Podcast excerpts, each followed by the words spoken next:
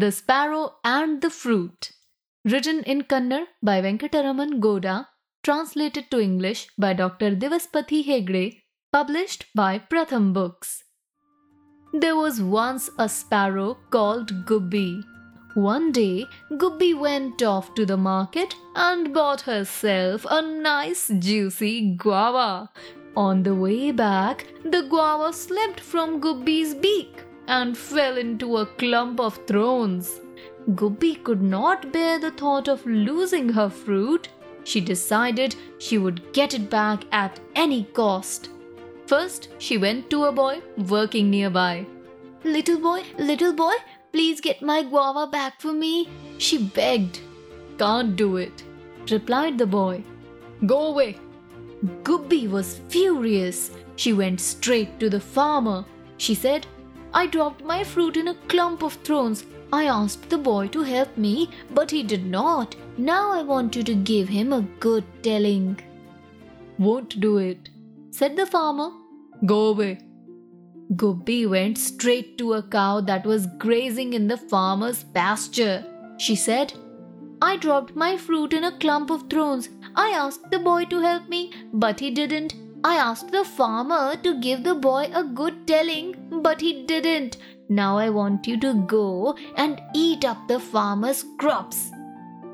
Can't do it, said the cow and turned her head away. Gubbi flew straight to the fisherman. She said, I dropped my fruit in a clump of thorns. The boy did not help me, the farmer did not help me, and the cow did not help me. Now I want you to kick the cow. Won't do it, said the fisherman and cast his net again. Now Gubbi went straight to the rat. She said, I dropped my fruit in a clump of thorns. The boy did not help me, the farmer did not help me, and the cow did not help me, and the fisherman did not help me. Now I want you to chew up the fisherman's net.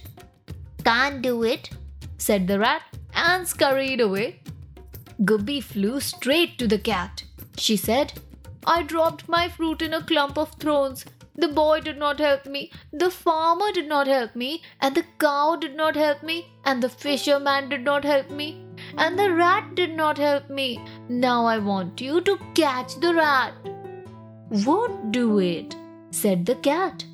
Gubbi did not know what to do. She wished someone would do as she said. Suddenly, she remembered her friend, the ant. Gubbi knew she would help her get her fruit back. Gubbi flew straight to the ant's house. When she saw her, she asked simply, Will you bite a cat for me? Sure, said the ant. Show me where she is. The aunt kept her word and bit the cat. The cat went chasing after the rat and caught him. The rat quickly chewed up the fisherman's net. The fisherman kicked the cow. The cow ate up all the farmer's crops. The farmer told the boy off. The boy picked up the guava that had fallen into the clump of thorns and gave it back to Gubbi. Gubbi was thrilled. She thanked her friend, the ant, with all her heart. Greedy Gubbi wanted to eat the guava immediately.